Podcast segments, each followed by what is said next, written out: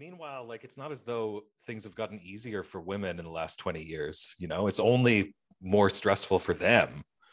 So it's not surprising that there's this just like hugely popular um like almost movement towards just like like it's a new uh misogyny, misogyny. I kept on wanting to say misanthropy, but it's misogyny. There's a new misogyny, you know? Yeah. Well, Um Do you hear that, folks? If you don't, if you don't like me and you're mean to me online, you're a misogynist. Deal with it. oh, the truth is coming out now.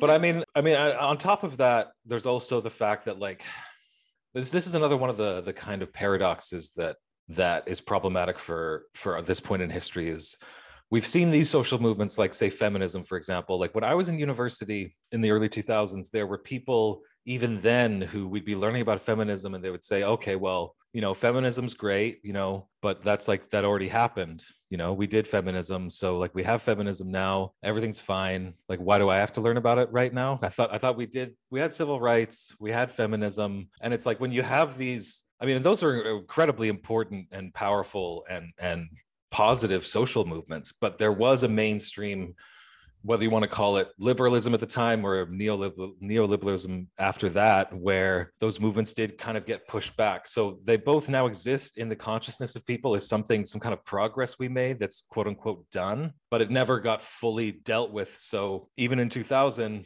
you know, men, for example, speaking as a man, still have or had and continue to have a lot to fucking learn about like how to like talk to a woman and treat them as a person separate from this kind of mythos that ex- that exists in the culture. That is very true. Um, I mean, yeah, these movements have been recuperated pretty fully by liberalism and convinced people that oh, there's there's no work left to do because we had a black president. There's no work left to do because we have like woman CEOs and shit, which is Yeah. obviously not true. Also shows uh, goes to show that um, any identity politics movement is just without an anti-capitalist element. It's just bourgeois morality. Sorry. Mm.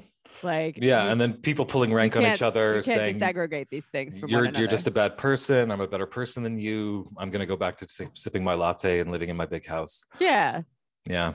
Um, and I think it's the it's I think it's the obviously not true part that really strikes at the core of what I'm trying to say. And I think this ties into as well like why it's so easy to get along with 20 year olds because you know uh, I finished high school in the late 90s, university in the early 2000s, you know, uh, anti-Iraq war movement, obviously pretty big for me, but you know, just learn like being in post-secondary in that time was really interesting. And you know, the fact that I've had my one of my professors on from that that era on the pod a few times speaks to like how much that time affected me. And but like the rest beyond that, you know, it's not as though I'm a nihilistic person or not a hopeful person. I actually think that there are like, for example, a lot of jobs one can procure in life that are actually fulfilling and interesting and speak to people's like human potential. But um, beyond that, it's a lot of oh well, uh, the, everything that is being said right now is obviously not true. Like you can't go through the first eight years of the war on terror without feeling as though okay, well, everyone's saying the same thing. I, I'm not really allowed to say that it's wrong because I'll just be pushed out of the room. But it's obviously not true. And then someone going to university, graduating in 2015, they have a say, they have a different version of, well, that's obviously not true. You know, it's obviously true that the United States is not out there fighting for human rights.